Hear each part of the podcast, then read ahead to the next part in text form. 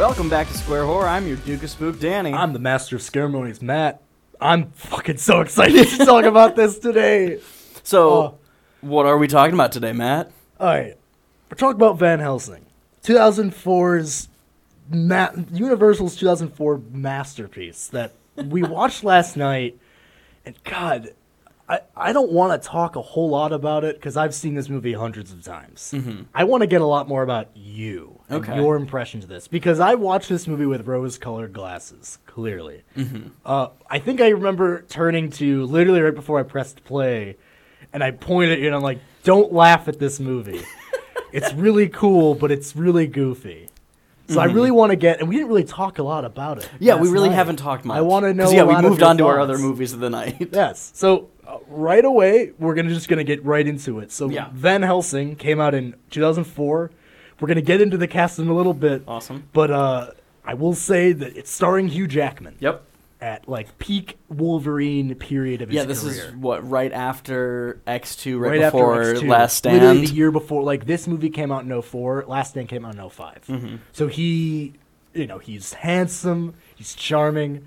Uh, he, I mean, he's, he's it's peak Hugh Jackman. Yeah. and it's directed and written by a man named Stephen Sommers, who, um, if by his work you don't watch this movie alone, uh, I mean that's why we're here. Yeah. Stephen Sommers wrote and directed The Mummy in 90, 1999's The Mummy Mm-hmm. and its sequel, The Mummy Returns. Both fucking amazing movies. If you've never seen those movies, and I know you haven't seen The Mummy Returns, Danny, Correct. which we're gonna fix. I can't wait. Any everybody should watch these movies. They're like the perfect mix of like Indiana Jones, like I, I said comic book type writing Mm-hmm. last night, and I and I found that really, really hit. well, and I, I think that's that might just be how Stephen Sommers writes. Mm-hmm. know, he writes in a very like grand manner because the story he's telling is a big adventure. It's it's a big melodrama. which I love that. You know, I feel like Mm-hmm. yeah, that's didn't. that's nothing bad to say. That's just how I would describe these movies. They're epic melodramas. Absolutely. I don't know if it translated as much to the G.I. Joe movies, which he also is attached as, at least a producer. I'm not sure if he wrote directed those as well, but everything that he's wrote or directed that I have seen, I've loved. Mm-hmm. Um, he even did the um, Adventures of Huck Finn movie from like the early 90s too. Like that's how he started. Oh, and Catch. Me If You Can. First directorial debut in 1989 was Catch Me If You Can. Wow. If that says anything to at least our musical people, if Well, yeah, people anything about love the that story. yeah, the tone of that movie, very much what the tone of this and the tone of the Mummy. Mm-hmm. Like there's whole, at least in this and in the Mummy. w- I'm sure we'll cover the Mummy someday. Oh yeah. Um, but uh, there's you know horror aspects to be sure, which is why we're covering it. Um, but that's like the fourth or fifth, like even on the genre breakdown on IMDb, it's action, adventure, fantasy, thriller. That's the fourth thing on there. Mm-hmm. And I think that you know, because again, I watched this movie as a child. You know, my parents were a little bit more restrictive on the type of stuff I could watch, and they let me watch this literally all day long. Mm-hmm. So if that says anything about the tone and the vibe of this movie while still being entertaining, I, I it's just so fucking. I love it. Well, yeah, because like this one is more like horror adjacent, kind of like how our Underworld series was, which is very similar to how this movie is. Well, especially because uh, who's in it? Uh, we have Kate Beckinsale. Yeah, Kate as, Beckinsale. Um, Anna. Anna. Yeah, Kate Beckinsale. If you don't remember from our Underworld series, was Selene. She was the Mm-hmm. She was the she- yeah. protagonist. She was the main character, which is funny because in this movie, her and her family have devoted themselves to hunting vampires pretty much off the face of the planet. Mm-hmm. Um, I just think it was cool because we talked a lot about you know her physical acting in this movie. She Yeah. shit kicked out of her a lot, but um, I think it's great because I'm pretty sure Stephen Sommers saw Underworld and loved it. Well, yeah, because Underworld came out what a year or two yeah, before like this. three or yeah, 03, I, th- I believe. I think so. Yeah. Oh my god! that sounds Check back right. on our Underworld episode. See how we're right. See where this falls. But um, so I, I don't want to waste any more time. So the storyline, just we won't go through the whole plot of the movie. It's Mm-hmm. too big. Like the movie is like about two hours and ten minutes long. Yeah. feels much longer. Like it, it is a full, full movie, Mm-hmm. and not with like dense lore, not with you know unnecessary scenes. Just I with things happening. truly like I, I feel like this will be like a big ol' like you know stroking the ego of Van Helsing, but like every single shot in this movie, I feel like is important. Um, sets the tone better, progresses the plot, and progresses how you should feel and learn about these characters. Um, for all of its early 2000s Universal blockbuster action movie, it has a surprising amount of depth and thematic material that we covered extensively on our Frankenstein and Dracula episodes. Yes. And I didn't bring up Van Helsing on purpose, but we talked a lot about, for those that haven't listened to that, the differences between the literature versions of Fra- uh, Fracula. Frankenstein, and Dracula. and Dracula. Fracula for short. Dracula. Yeah, that's their fun little couple name. So Fracula in Universal is they're monsters. They're marketed as monsters. They're designed to not be as as relatable as the books. Um, mostly because uh, we felt that early Hollywood wasn't ready to expose run of the mill American audiences to like existential questions like is man more powerful than God? Yes. You know, like that sort of thing was a big to do in Bram Stoker and Mary Shelley's novels. Um, go listen to that episode if that conversation gets you going at all. Yes. But I we're gonna we're bringing it up now because it's gonna come back up here Mm-hmm. because I feel and you can speak for yourself on this as well, Dan. But I feel like this is the perfect meld of the Universal monster meets the book monster in terms of Dracula and Frankenstein. Yeah, I feel like for me, this was the first time in a long time I've actually seen a like fairly articulate Frankenstein's monster, which I always enjoy because I think it's just such a compelling story to tell from the monster's perspective because you do get their perspective when they can articulate their thoughts. It's not just a blanket uh, monster. It's these well articulated thoughts about can you just let me survive? Yeah. I just want to live a life. I think that was cool is that where Mary Shelley's Frankenstein and the one they use in Penny Dreadful is it kind of loses itself almost in the existential nature of the creature. Mm-hmm. Um, so they kind of stop him at he wants to live, plain and simple. Yeah. like he is a conscious entity who can think for himself, thinks about the world, thinks about good and evil. That alone should merit his respect as a human being which uh, you know later on when when Van Helsing is told that he should kill him, he's like, I can't. He's not evil. Mm-hmm. There's no, and that was when you really like peaked as like, yes, a moral compass. Well, yeah, Van Helsing in this movie has a very strict moral compass that he follows about wh- what monsters he's willing to face because it's all of the ones, as he puts it, that are being driven by evil. There's no good left Yeah. in them. Whereas when he encounters Frankenstein for the first time, he's like, "There's no malicious intent with this man. He just." Is a monster, but he has nothing but good inside him. He's not doing anything for malicious intent. He has no evil intentions. Well, and on the opposite of the coin, jumping completely ahead, uh, at the end of the movie, when Dracula and Van Helsing are, are facing down, he, Dracula kind of has a moment to be like, I literally just want to, like, he gives this same argument. He's like, I just want to exist. I just want to further my kind. I just want to have my own life. But where that becomes a problem is that Dracula's. The like as long as Dracula continues to survive, people will suffer. Yes. So that's where you know it's if there's obviously Dracula signed a pact with the devil. He's clearly got evil in him, mm-hmm. but his they do a good job of showing him like in the book and in the Francis Ford Coppola movie. Not the Francis. Yeah. Yeah, Francis Ford Coppola. Uh, the movie that he did where it's all about Dracula's desire for connection and desire with to reconnect with his humanity. Um, in this movie, it's through progressing his species, as in bringing his children to life. So he has he's motivated by he's been alone for thousands of years, but that's the important thing is I need to feel connection with people. Mm-hmm. Just why he, I think he glands on to Van Helsing so much is not only is it just it's just a happenstance encounter with a man that almost killed him but it's the only person that he can relate to mm-hmm. over centuries of existence. Centuries with his wives even. It's the only person he can truly relate to on like a a human level if mm-hmm. he even has that.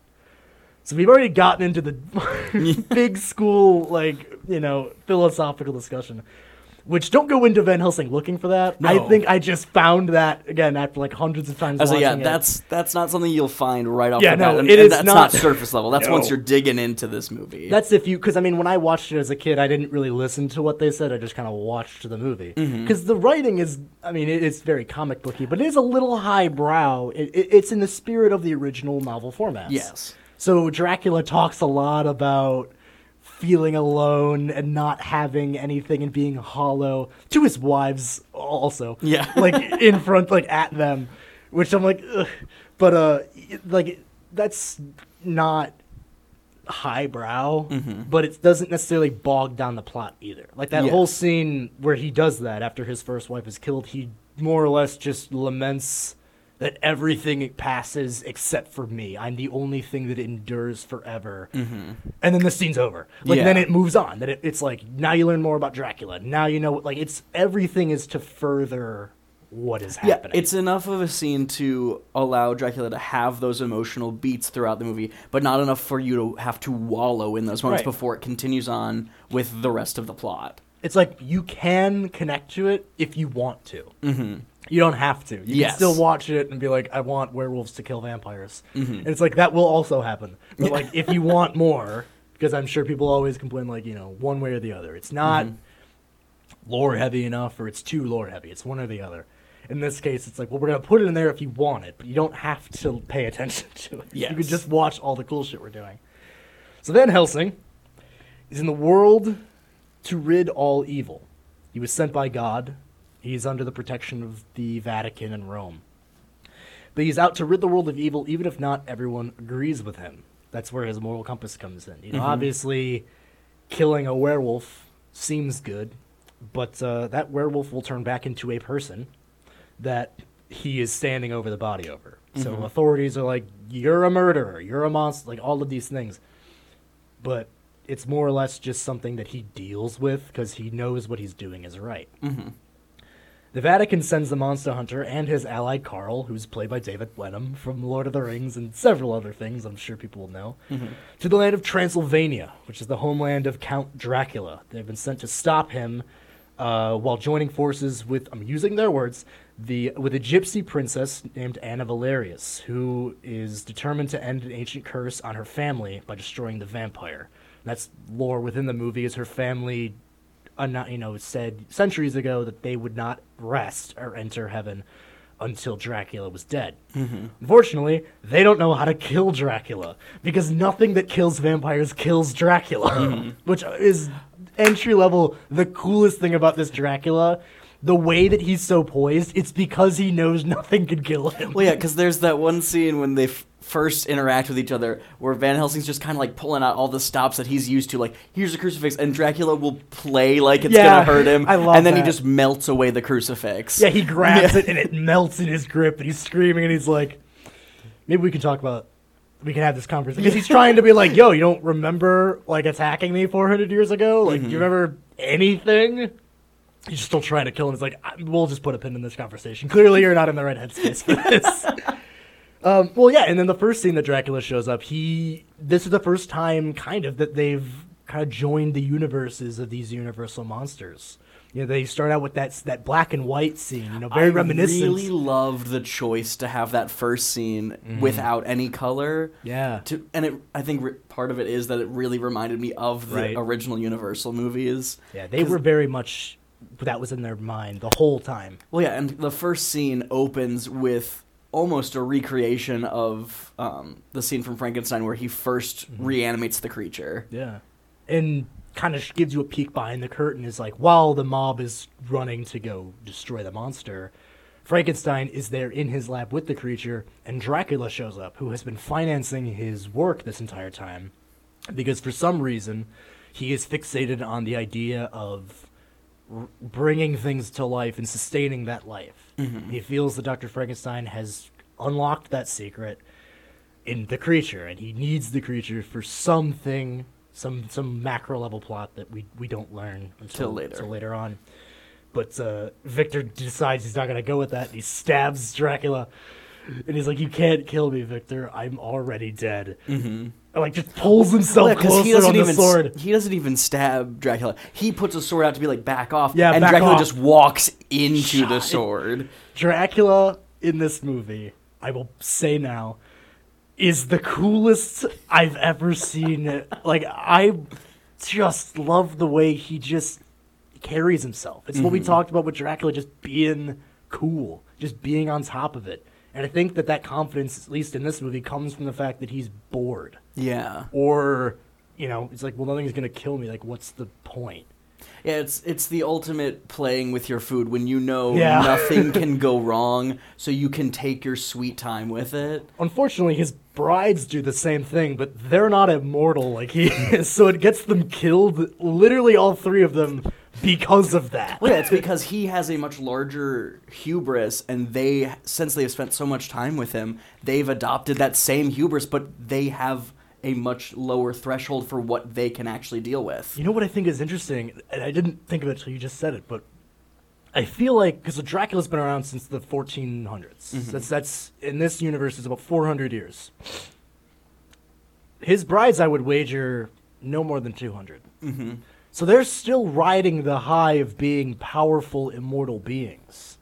Dracula is already disillusioned with all of that, which is why he's like the only thing that matters is the future. The mm-hmm. only thing that matters is my children. His brides still have that, like, you know, because they're preying on villagers. They're not going to put up a fight. It's not till literally not Geralt of Rivia shows up with his gas powered fucking crossbow. Yeah. And they're like, oh, we are very mortal. We can get killed very easily, and it's usually our own fault. Yeah. Um, Yeah, so we could talk about Hugh Jackman as Van Helsing. Yeah. How fucking awesome So- is he? his cool hat and his like, like, mask. I love, yeah, his first introduction is just masked up, hat, so you just see his eye line. Desperado. Yeah. man.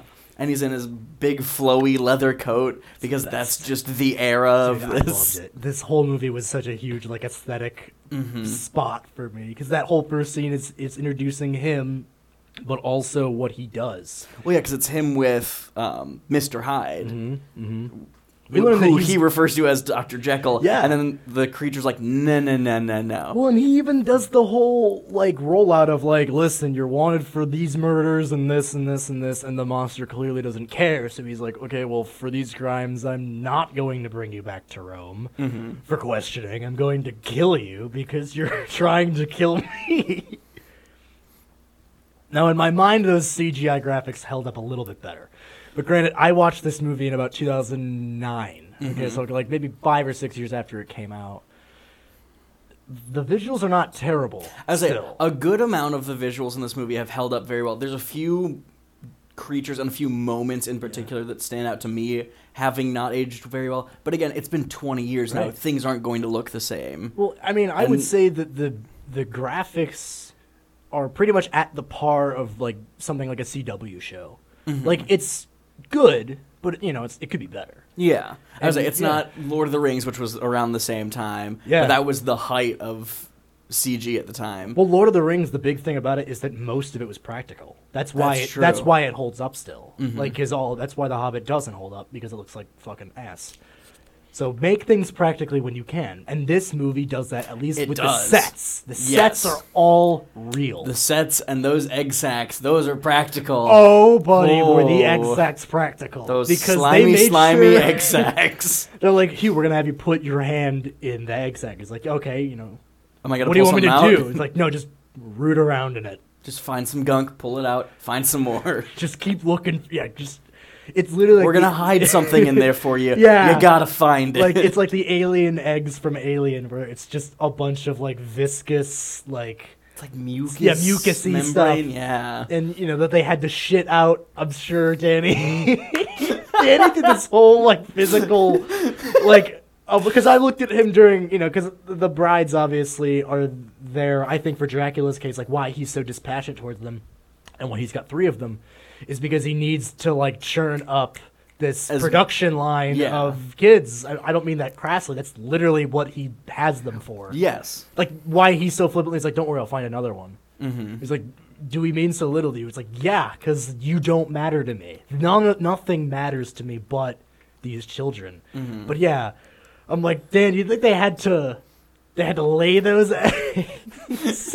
You're like physically, yeah, they had to yeah, I had to out? use my hands to prove my point. yeah, it really made the visual great. And then I immediately thought of like, yeah, there's like maybe about a thousand, two thousand of these egg sacs in Castle Frankenstein. But I know that there's about ten thousand more in Castle Dracula later, and I'm like, think about that. When you see that that canopy of just those egg sacks. I'm like, think about how they had to lay them. Yeah.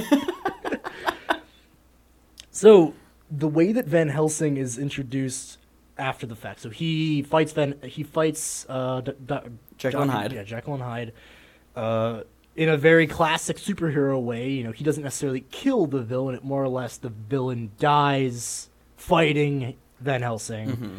He's left holding the turd. You know, the authorities that find a now human Doctor Jekyll, you know, are like, why would you throw him off of the Notre Dame Cathedral, Van Helsing, you monster?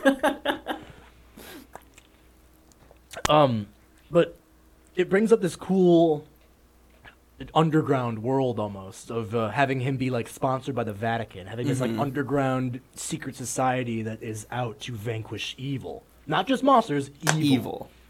Very like Templar esque and like in uh, like Assassin's Creed. Um, you know, he's hunted clearly any kind of anything you can name out there, but he hasn't gone after vampires before. Yes. So he's kind of approaching vampires as a monster as opposed to like a supreme intelligent being. Because like when he first shows up to kill it, he's like, "I'm just gonna shoot at it," but he doesn't realize like it also, you know, it's been killing people for hundreds of years. Mhm. You know, it's hard to get the drop on it. You almost have to only exploit their hubris to kill them. Yeah, because he really just trips his He way into literally- killing these vampires. Well, yeah, and when he first shows up, he literally goes in, gun crossbows ablazing. Yeah, his crossbow, like it's perfect steampunk aesthetic. It's a gas powered Machine Gatling, yeah, Gatling, Gatling, crossbow, yeah. like drum fed. Like it's so cool. I love it so so. Well, and I so love much. How he ends up using it to kill the first of the brides. Right. In that, again, most of them he kind of trips into because of the vampire's hubris. Um, he was going to throw holy water at one of the vampire brides, who throws it into the water supply. Because Carl's there with the bottle of it, he's like, "Call holy water!" And they're under attack by these three. We okay. I guess we take a step back. So the the not only the vampire brides, but all vampires that we see in this movie, or at least okay, barring that Dracula and his brides, because we see other vampires in the movie that don't do this, but they can turn into large like bat-like creatures, like giant Mm-hmm. Yeah, Mothman-like monsters. Instead of becoming small bats, they are man bat sized Yes. bats. Yeah, with claws, teeth, all that shit. They can do it at will, which is Mhm. fucking, I love that so much. But yeah, they're like attacking this village, all three of them. So he's wildly shooting into the air, all these projectiles into nothingness, you know, Yep. trying to kill him. But yeah, so yeah, Carl calls out that he's got holy water and goes to throw it to him, and one of them just catches it. It's like, no, fucking let's get this shit over with. But yeah, what does he do And So yeah, once they've thrown it into the water supply, and he realizes that they can still heal from the silver bolts he's shooting, Mm-hmm. he puts his crossbow into the water supply so it would get doused with holy Yeah, water. The baptismal font has all that holy water. yeah, and then shoots the um, vampire bride against a building, it's fucking awesome. and she just like burns up. It's especially cool because again, obviously the CGI is not awesome now, but I think for what it was, it's Mhm. very impressive the way they blended. Like pretty much the only things that were CGI were the creatures, which I think is why they look so good. Is because it's not animating a CGI creature on a CGI background. It's animating a CGI creature into a um, Real practical practic- background. yeah. And then just being like, okay, so our huge team of visual effects artists, all they need to do is just make sure it looks good. Mm-hmm. You know, like that whole werewolf fight on the carriage, like that's at night. Yeah. That's during the making of like all these underworld movies.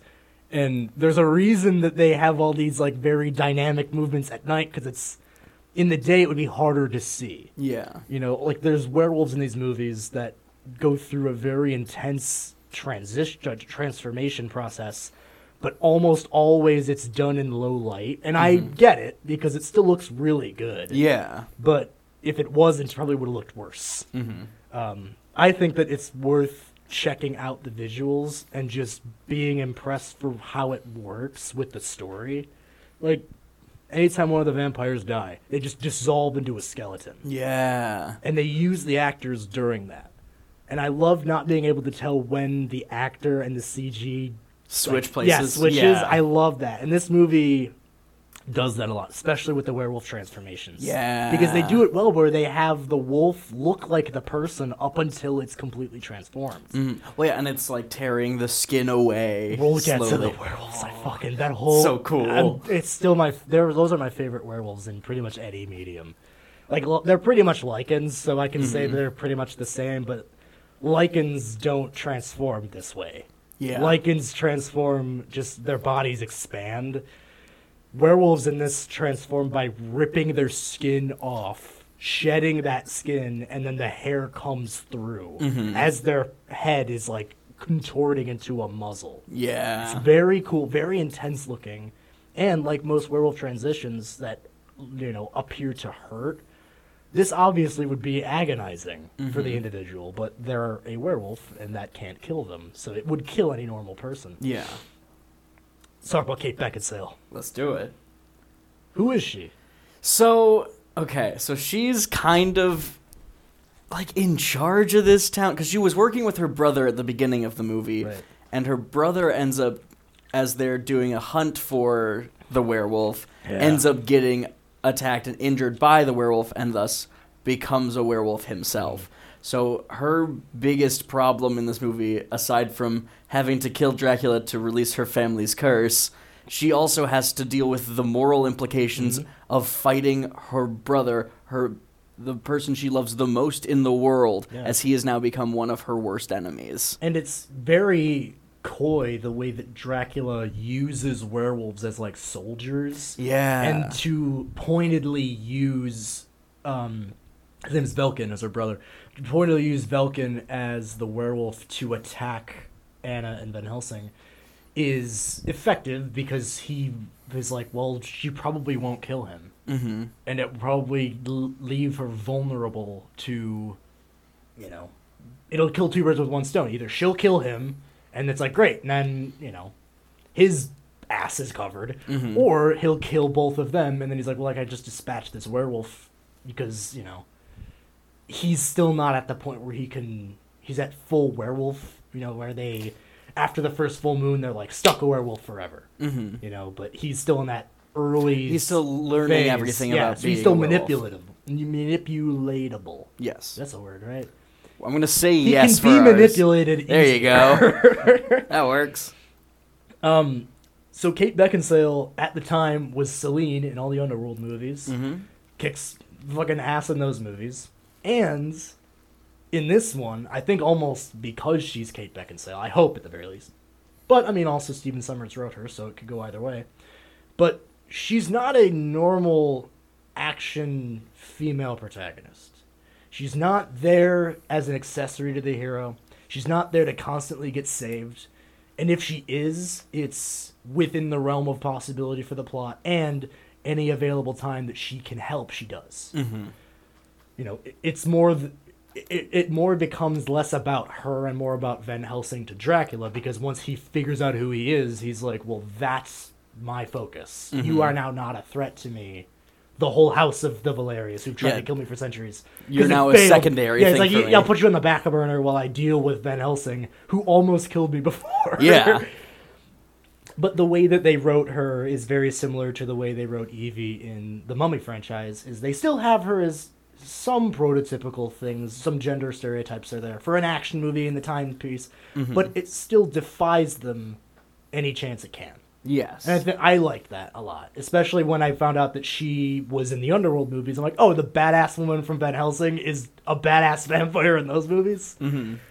It's just cool. I don't know. I, I appreciate when, like, you go in almost like assuming, like, oh, this is what how it's gonna be.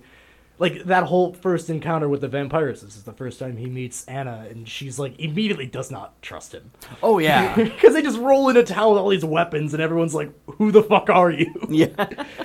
Um, but the- Well, yeah, and she's sword drawn. She's prepared to fight. Yeah, she'll fucking to protect that town. Yeah, Mhm. she she will not hesitate to just take someone down Yeah. if she feels like they are in her way Yeah. or are working for Dracula potentially. Well, and think about literally everything you just said is her brother, mm-hmm. and she won't do that. Which I think is an interesting dynamic for her character by setting her up to be like, I'll kill someone trying to help me, but she won't kill her werewolf brother. Mm-hmm. Because it's all she has. She, I mean, the the whole kind of gist of Dracula's lore with her family is that the Valerious have always they swore they would kill Dracula, but they can't because no one knows how to kill Dracula. So they've just been dying for centuries trying to do it, and she's the last in their line. Now that Velkan's a werewolf, she's the last person.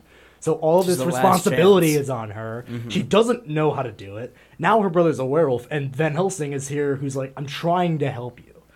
So their chemistry is a lot more natural. In like they they realize that the other is not going to screw them over. That They really re- like they start to see things from the other's perspective a lot more. And they do that in, all, the most when they re-meet Frankenstein. Uh, Van Helsing is the one that says that he can't kill him because he's not evil. Yeah. Um, oh God, I want Well, yeah, more your that's thoughts on this. That's man. when the tables turn because for the longest time it's been him trying to kill her brother because he is evil. like, now, "He's a werewolf and there's now, no buddy." way around it. And it gets into the whole thing about how Van Helsing has this feeling and like sixth sense of sorts to Yeah. understand what is making a person do what they do if it's evil or if it's a good intentioned Mm-hmm. thing.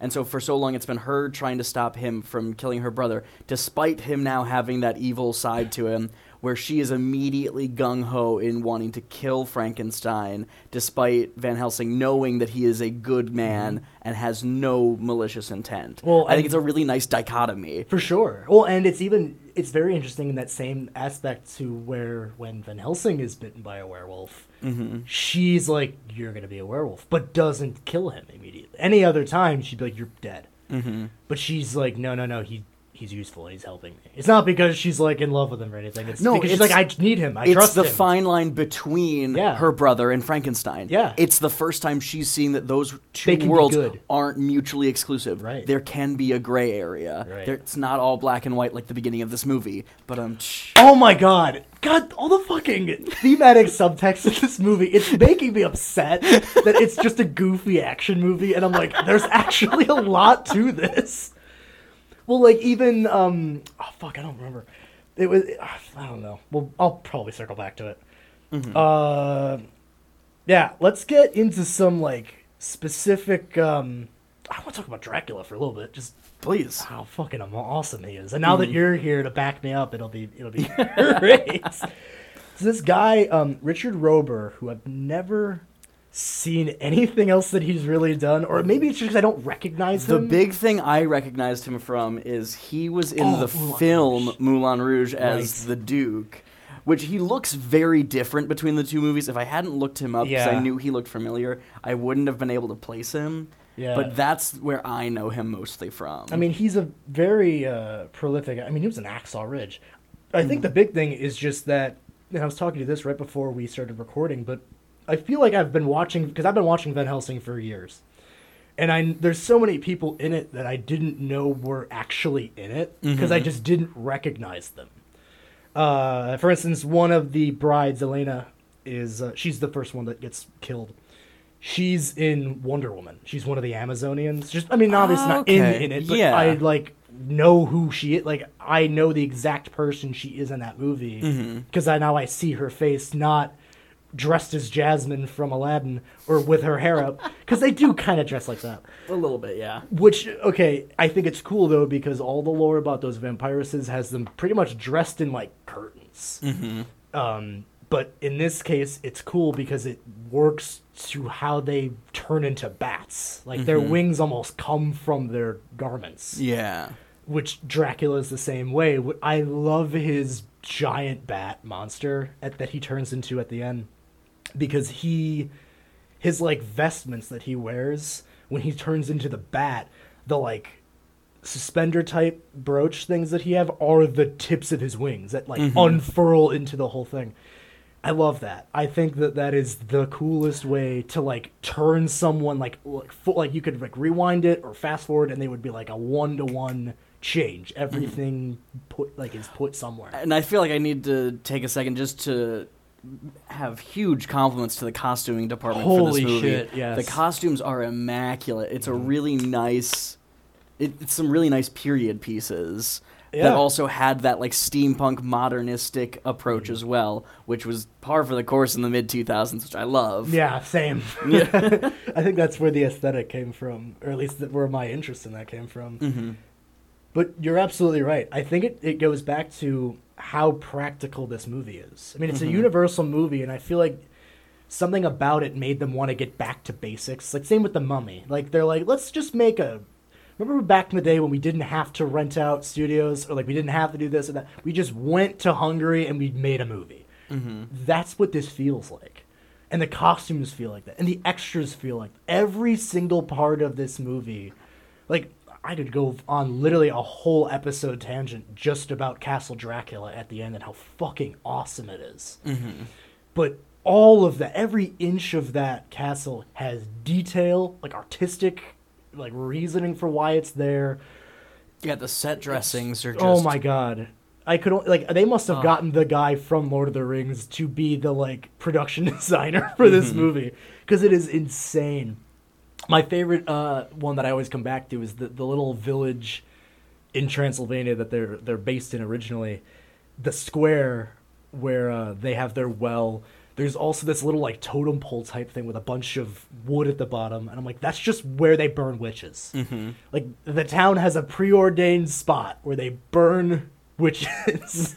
like that just screw like this. I don't know. It feels very like Bloodborne almost. Like the whole town is very bleak. All of them are ready at a hair for any monster to show up and kill them. Like even the the gravedigger guy, like when he tries to kill Van Helsing for like no reason, it's just like, it's just me, man. I gotta stay on brand and be creepy. uh, yeah, but because of how well the movie looks, costume wise, aesthetic wise, it's.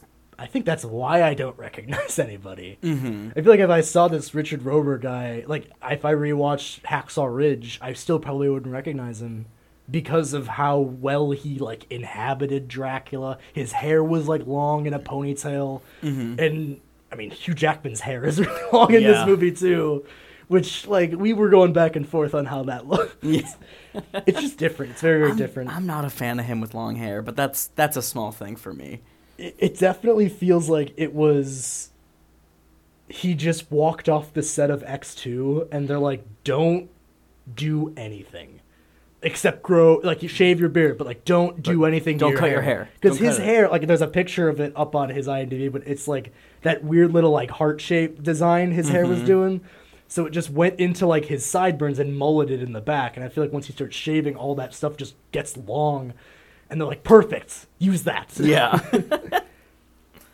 Man. Let's do some specifics. I, uh, like, give me some big ones for you. Like, specific scenes, stuff that stood out. Well, before I get into that, I want to also put another thing that I think Yeah, helped sure. the aesthetic was um, Alan Silvestri's score for this movie. Oh, yes. Um, we can't not talk because about ha- the score. yeah, we can I can't. I, not- I almost forgot, but there's just so much good shit. Everything in this movie fucking rules. I'm sorry. yeah. I've been trying so hard to not just devolve into that. But yeah, no, I really love the score and how it sets the tone for each individual scene because there are some very Dude, diverse. Yeah, It's that, like, fun little Spanish guitar. Mm-hmm. Sorry, keep going. Well, yeah, there's some very diverse scenes in terms of tone, and I think Alan Silvestri's score really helps not handhold you into it, but it helps guide you towards what Yeah. you're supposed to be feeling, which is again a more modernistic approach to film scoring, and is something I think Alan Silvestri does incredibly well. it's in the spirit of the of the original type of format. It's a very grand, like it's the same thing that we said about the plot, this big melodrama. The music fits that. Mm-hmm. You know, whatever the aesthetic needs to be Um, all the transitions are like like the little fun like travel transitions they do have that score, and I'm like, yeah, I'm, I'm in it. I'm there. I'm fucking hyped. But yeah, what did Silvestri do again? What was So, his big thing um, recently that I'm sure everyone will know? Recently, you may recognize Alan Silvestri's name as the composer for Avengers Endgame, who Yeah. created the Portals theme The like when everybody Very- shows back yeah. up.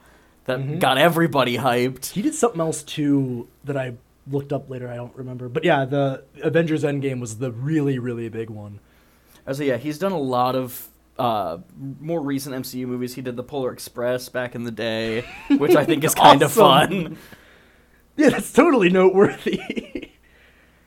yeah. Um, the last thing I had production wise, I think, is just gonna be the fact that uh, this movie came out in May of 04, and like no one talks about it. hmm Like it didn't even do poorly.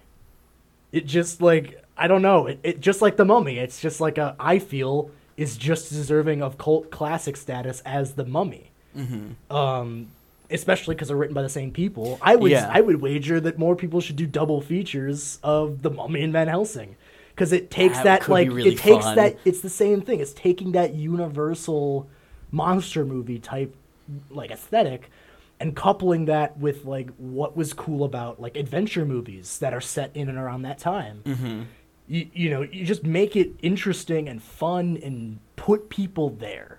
You know, I think that's what you know Universal as a studio kind of wanted to do is with movies at, at all is Yeah. like, we want to transport audiences somewhere they've never been before, or have them experience something they would never ever otherwise know. And obviously, this movie is fantastical, but it feels real. Yeah, yeah, it feels grounded Yeah. within its own re- within its own reality. Yeah, because absolutely. Mm-hmm. it sets its rules and it doesn't deviate from them, which is again something that I find uh, personally I find it very important for me in movies. Absolutely agree. for the movie itself to follow its own rules. Please, like it's not that hard. Yeah, You wrote it. Like, do you can do this? You did this. I promise.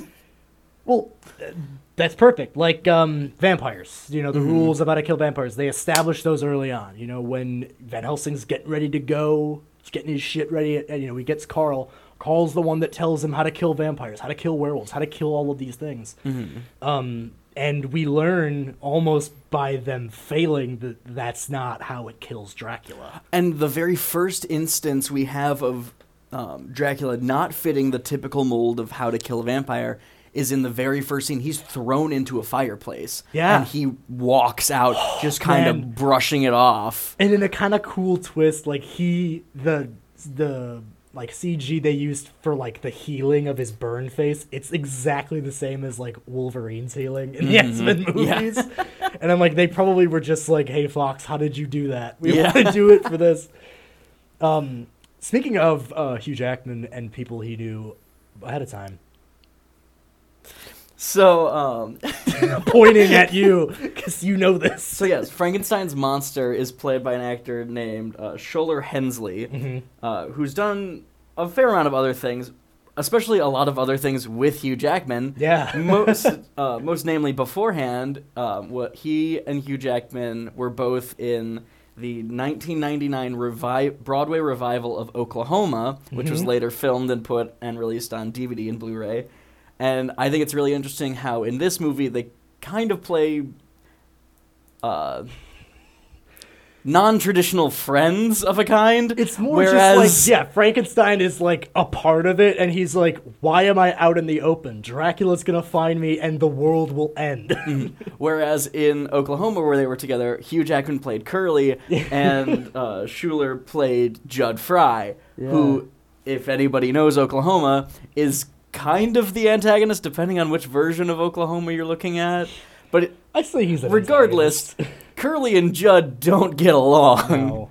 So much so that Curly has a whole song to Jud basically being like, hey, you should go kill You yourself. should kill yourself. Your funeral would be popping. yeah. Which that's a whole other thing, but I don't really want to get into Oklahoma right now. It also looks like he's in this that movie Odd Thomas. The same Mhm. actor, director, uh, sorry, writer, director Stephen Sommers did that movie that I now really want to see. And Because it looks very cool, and if it's anything like anything else that he's made that I've enjoyed, I'll probably love it too. Yeah. And later on in their careers, Hugh Jackman and him worked together again on The Greatest Showman. Yeah, he's also in that new Dexter miniseries. So whenever I get around to watching that, I'm gonna be looking for him as well. Yeah. Um, man, the big, big, big favorite things about this movie for me: the werewolves, how the vampires operate, and the masquerade. I'm really glad you said it because I've wanted to talk about this yeah, I'm masquerade like, we gotta talk so about long. the masquerade, and then it's pretty much just gonna be whatever you want to talk about from here on Mm-hmm. out, because I will feel like I've thoroughly just Gushed about the gushed movie. about it. Well, yeah. The thing that got me about the attention to detail in the masquerade scene is something I didn't notice at first until you kind of unintentionally pointed it out to me. Well, to I me. did it because I wanted you to also have the oh shit like she did. Yes, because there's a moment where um, Dracula and um, Anna. Set the scene a bit. What, what's So going on yeah, before that? so Anna has been kidnapped, Right. And uh, Van Helsing has Frankenstein, and one of the bride, one of Vampire's brides, is basically like, "Hey Van, um, Van? we'll do, we'll." Hell yeah, baby! Hell's Kitchen memes, if you know. um, he's like, or she's like, listen, we'll give you back the girl if you give us the monster. It's that. e- It's a Yeah. trade. That's all we want. That's what I mean by like the damsel in distress is less apt because it's like more because he he's trying to get what he wants. It's more about leverage. As Mm-hmm. yeah. opposed It's to, not like, actually you know. just like a kidnapping for kidnapping's sake. It's for his ultimate purpose. Right. And so Van Helsing's like. No, we're not gonna do that. We're just gonna hide Frankenstein, and I'm gonna go attack Dracula at his castle, Which is a yeah. bad plan. his because they're in Budapest because Mm-hmm. they're trying to get Frankenstein back to Rome, so they're away from there. So they assume they'll be safe from Dracula, but he has a summer palace in Budapest. Yep. That on Halloween he hosts a masquerade ball for, and she's like, "That's the public place, quote unquote." Where, because he's like, okay, well, Dracula is a vampire, and I know that, but not everybody knows that about him. Also, a big thing in Dracula the novel. Mm-hmm. So I want it to be somewhere public that he won't be able to pull some vampire shit. Okay? Yeah. And so she's like, well, as it so happens, there's this masquerade ball tomorrow. Let's do it there. Yeah.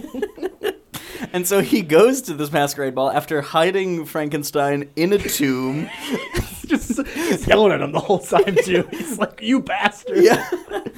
Well, yeah, because he has to knock out Frankenstein in order to actually be able to do it. Yes. And then, of course, Frankenstein immediately gets captured because Dracula sent his spies after Van. All right. Um, but Van Helsing and Carl go to the masquerade ball, which is just looks like such a fun circus fun It filled looks time. like the masquerade ball from Phantom of the Opera. if if they had circus performers there, yeah, it's so Mm-hmm. Oh, yeah. fun. Yeah, like there's like fire breathers, there's like contortionists, trapeze artists, dudes on unicycles, Unicycles who are waiting. Fucking nightmarish. Like I, I would drop that plate so fast. well, maybe if you had some kind of heightened agility, you'd be a lot better at it. Hmm. If only. Hmm, interesting. But so we cut over to Dracula, who is dancing with Anna because he kind of has her under his yeah, control. You got that hypnosis Mhm. thing that vampires do. And so they're dancing about, and then there comes a point where they get to a mirror, and he dips her, and then they show the mirror. And at first I was like, oh yeah, because Dracula's not going to show up in a mirror. Yeah. And then I look back at it, and she is the only person in the mirror. Everyone else has no reflection. Well, and her immediate response is, "Oh shit!" Like Mm-hmm. everybody there is a vampire. Yep. So this, you know, public place is like, yeah, he won't pull any vampire shit. Not when there's 700 vampires that he's created over the years that would do that for him.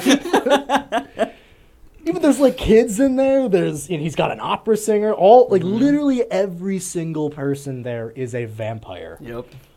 Um, I don't want to say how they get out of that because it's fucking such a cool way. It's such a fun moment It's so awesome. of Carl just kind of getting to do what he Yeah, kind of does best. Can we talk about Carl for a second? Please, let's talk about Carl. we were like, because even again, it's the action movie stereotype. You have the like, the tech guy, the nerd, the mm-hmm. dude with the equipment, The But proto Carl- man in chair. right? But Carl has more to do, and because he's played by David Wenham, who was just in Lord of the Rings as, mm-hmm. as Faramir, um, who is a badass. Yep. You know, so the role is more about his sheltered nature as a a servant of this order who's working to become a monk, but it's just kind of like making weapons and doing lore and all this stuff. So Carl he he brings Carl to be like, how do we kill Dracula? Figure that out.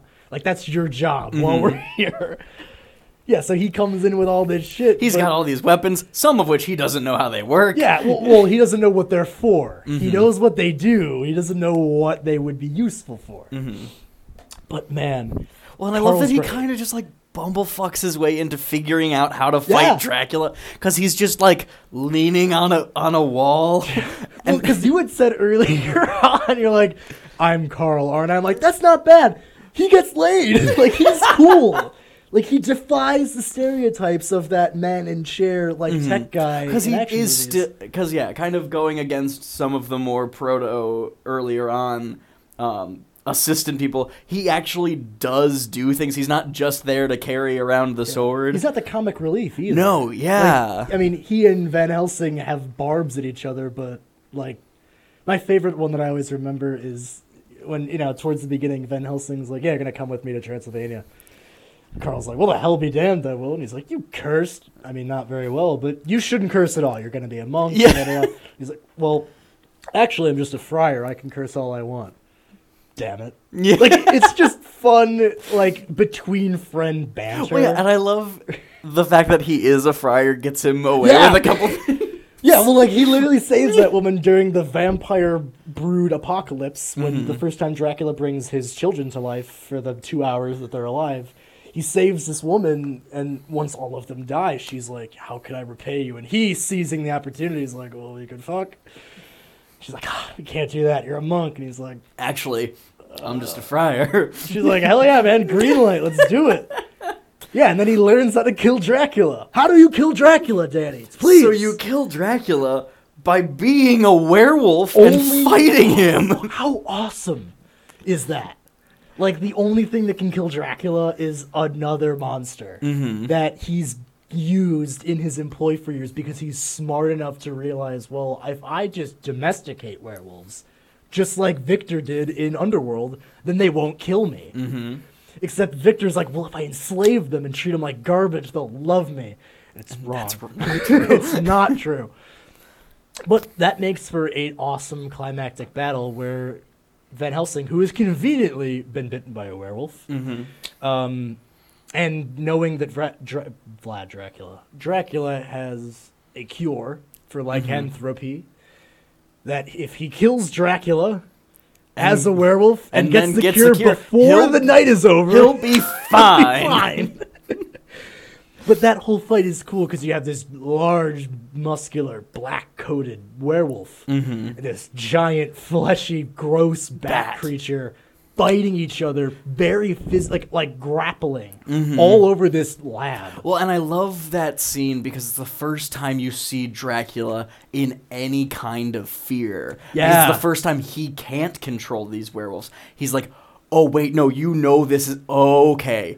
Okay, Yeah. can we talk? Can we talk about this, please? Well, it's cool And then 'cause- Hugh Jackman is just sharpening his claws Yeah, on like, the wall. Fuck, fuck, fuck.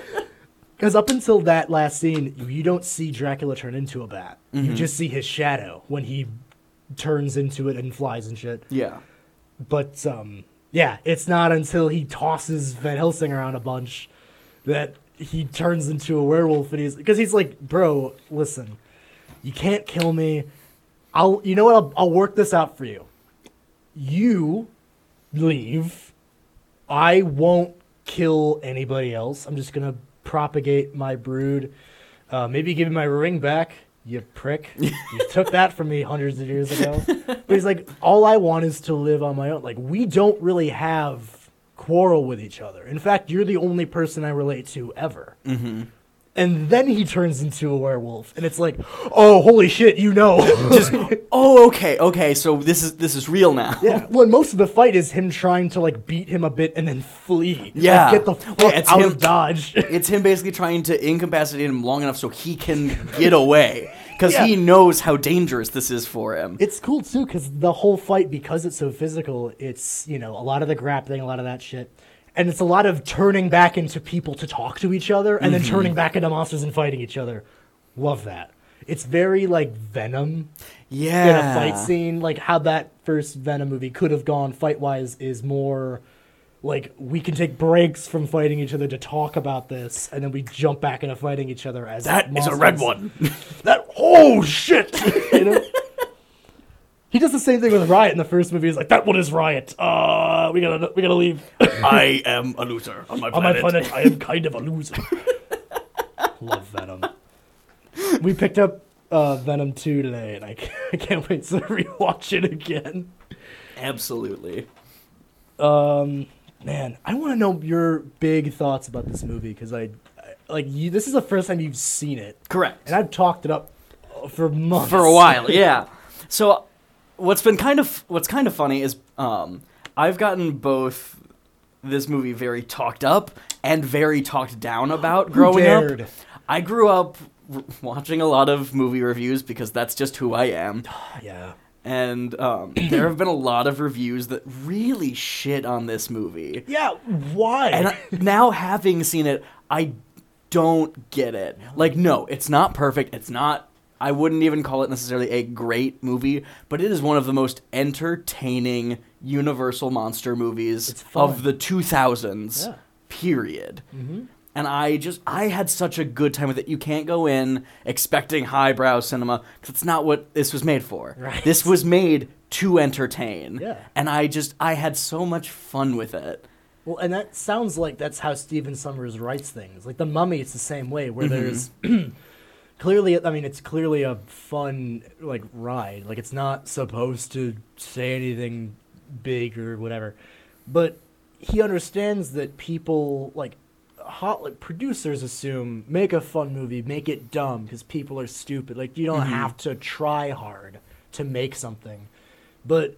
Well, Anytime and what's nice about this is it has that layer of if you want it to be, this can just be a dumb action Right. movie. But the fact that I, on my first watch, was able to find some deeper themes in it Right. was something I didn't expect from this movie after how I had heard about this movie for so long. Mm-hmm. I was just expecting it to be a very, a very dumb action movie, and it's not. Yeah, it isn't even all that dumb. Like it's just if you're willing to like not take it seriously. You have to have that willful Right. suspension of disbelief, and then you can Right. just enjoy the ride. I watched it when I was like 8 years old for the first time and I fucking loved it Mm-hmm. cuz that's exactly what it was supposed to be. And as an adult, yeah, obviously I still enjoy watching it, but I've found more Mm-hmm. that I didn't even like I straight up did not know. Like I knew those lines, but I didn't know like what that meant. Mm-hmm. Like that whole scene. I again, I'll come back to it with with Dracula after his first wife has has died, and it's kind of establishing what he wants to do, and his wives are more or less like, like what the hell do we do? And he's like, don't worry about it. He's like, what do you mean? Don't worry about it. We just lost a part of our team. Like that's not cool and seeing like I knew all of those lines, but I mostly thought it was mostly just to be dramatic, to kind of just further establish Dracula as a villain. And I'm like, yeah, I got it, like I, I mm-hmm. get it. But you know, obviously the the lines are still, you know, it's it's very. I would say it's more comic booky than like mm-hmm. dumb Yeah. because it's it's written like the Mummy. It's written like fun, furthering the plot banter, but there's there's there's deep stuff in there too. And if you've seen a lot of these types of movies, sometimes you know exactly where it's going. I Yeah. was able to quote the movie before it happened a couple yeah, okay. times. It was the funniest shit is that there were several times that like they would set up for some joke or some sort of thing. And then it would just be like Danny going like responding to it. And then I'm like, yep. And then like, the very next second they would, they would just talk about it. I, I can't remember any specific Me part, neither. No. But uh, yeah, that, to be fair, like to be sure, like if you like the Mummy, watch this movie. Give it a mm-hmm. chance. At the very least, just to to get another taste of that sort of taking people seriously, but as people, as opposed to like Van Helsing could have just as easily been like the Punisher. He could have mm-hmm. been like this dark, character that has all these moral. Like it could have been a big stupid thing. I will but say- it just like boom, it just is. That's also why I'm really glad this came out when it did, because this was before Batman Begins, when everything started to take that darker Yep. turn, and I Oh, mean yeah. everything, because this still has that lighthearted air amidst all the kind of. I wouldn't say darkness, but darker quality to the Right. base story, and it still is willing to tread a little lighter. Yeah, like we're starting to sort of get back to where we were pre Dark Knight, but you know, there's still all of these people that think if it isn't saying something and it isn't dark and it isn't edgy, it's not worth it. Mm-hmm. And I feel like a lot of people that watched Van Helsing, it was like in the five to six years afterwards, which is when Hollywood made that switch to mm-hmm. like it's not about fun anymore, it's about making money and what makes money. Let's go online and read what fucking morons on movie reviews are saying. Yep. Oh, they want shit dark and they want it complicated and they want all movies to be in a shared universe for some reason. We'll do that. Mm-hmm. That's what they were trying to do with fucking their dark universe. Like Universal forgot about the dark universe. misses the point. Yep. But you had it. You you had lightning in a bottle almost. Like you, Mm-hmm. you had. Again, I- this movie's not perfect. To to be fair, and Mm-hmm. take what I specifically say with bias. That's why I really wanted Danny to shine on this. I'm like, listen, you know Matt's gonna love Van Helsing, but does Danny like Van Helsing? Did you? Mm-hmm. I did. I Good. I really enjoyed it, and I really look forward to watching this movie again. Oh fuck yeah!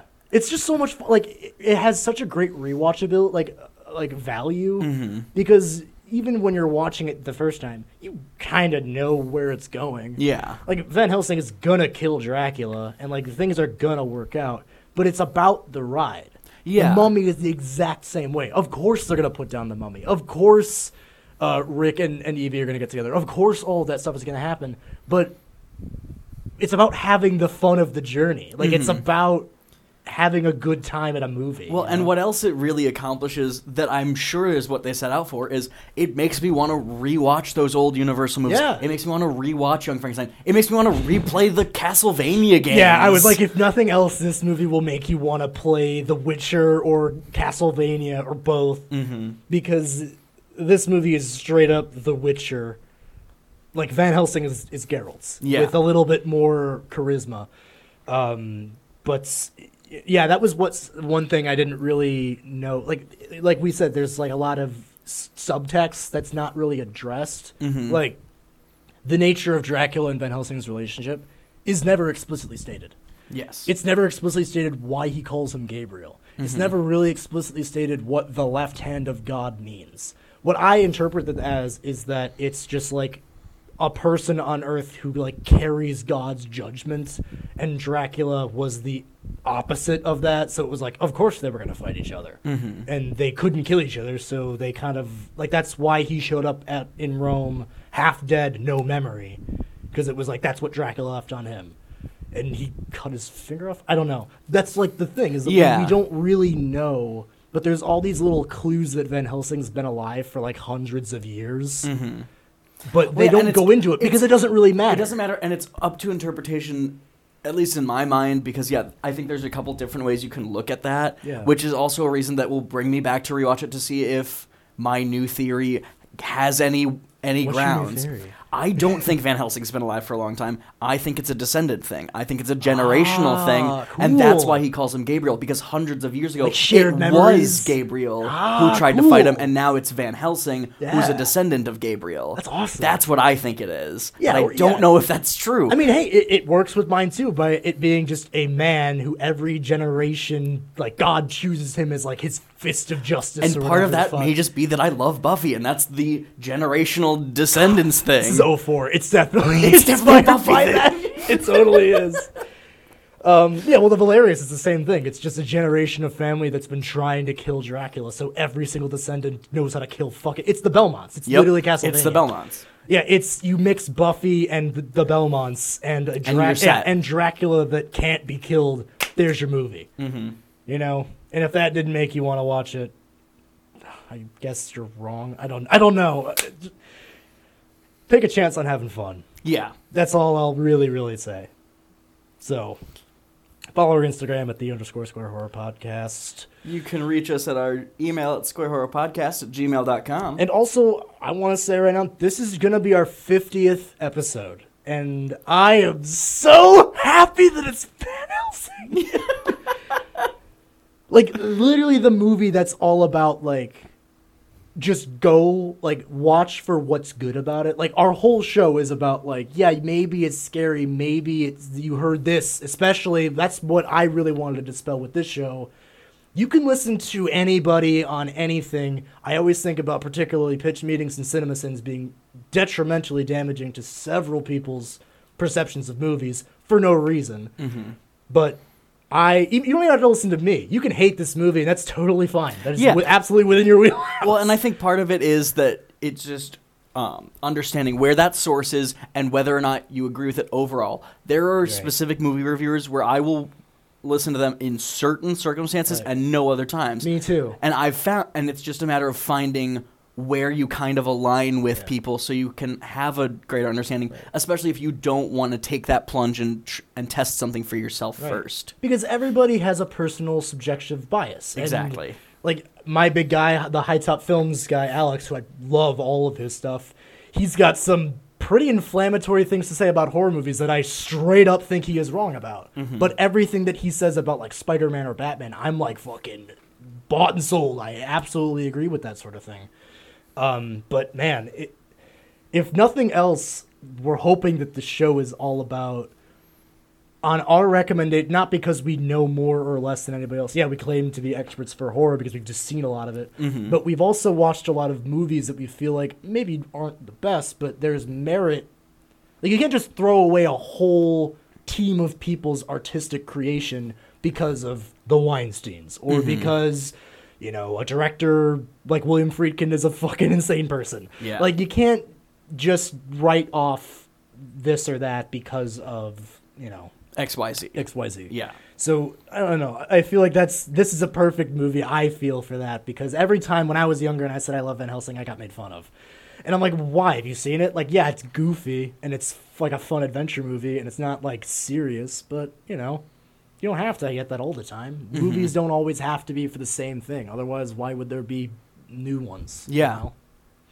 So yeah, that's all I'll say about that. Well, until next time, you stay spooky. Ladies and gentlemen, I give you Van Halen.